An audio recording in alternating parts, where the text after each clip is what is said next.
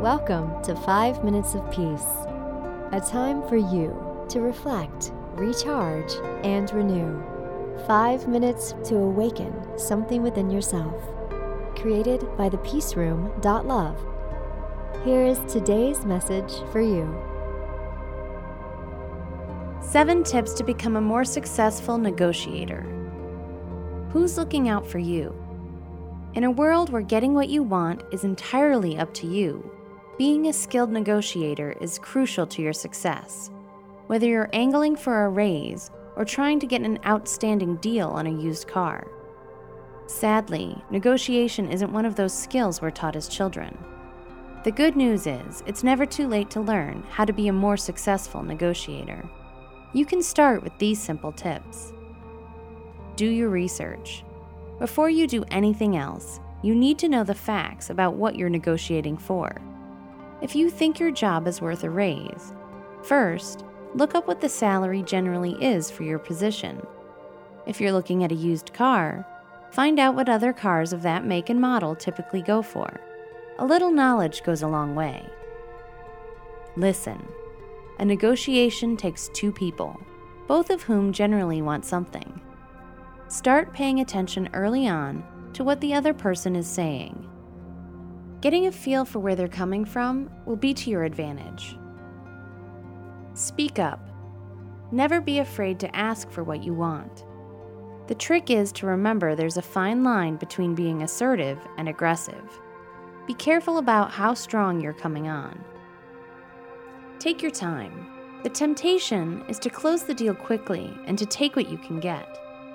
Here's where you need to pull back a little. It's okay to take time to think about the offer. You'll also want to go over the terms and conditions carefully before making a final decision. Know when to step back. Remember, you can always walk out of the negotiation. Stick to your guns, especially when you know you're right. When you're willing to leave the table if your terms aren't met, it shows you mean business. No weakness. The minute you start thinking of the other person as a bigger and stronger opponent, you've already lost. This is not the place to show weakness.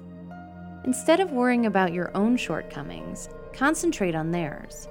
How can you use that information? Remember the give and take. Don't give up points unless you're getting something in return. When you concede too much, you're building up your opponent and setting a poor precedent for future negotiation. Remember, the trick is not to let things get personal. At the end of the day, if you knew what you wanted and feel like you've looked out for yourself, then you've come out a winner. Thank you for listening, and thank yourself for taking five minutes of peace. If you would like to know more about the Peace Room and our Reiki treatments, crystal healings, and workshops, go to www.thepeaceroom.love.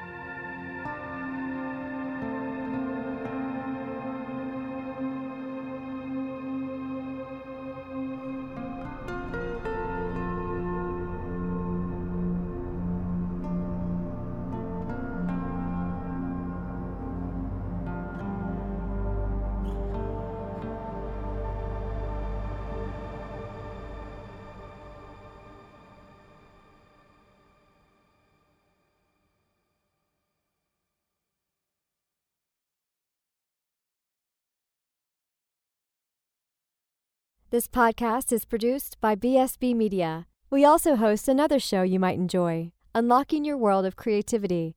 It's a top rated podcast featuring interviews with creators around the world. We help you gain the confidence and connections to launch your creative work out into the world. Look for Unlocking Your World of Creativity on your favorite podcast app.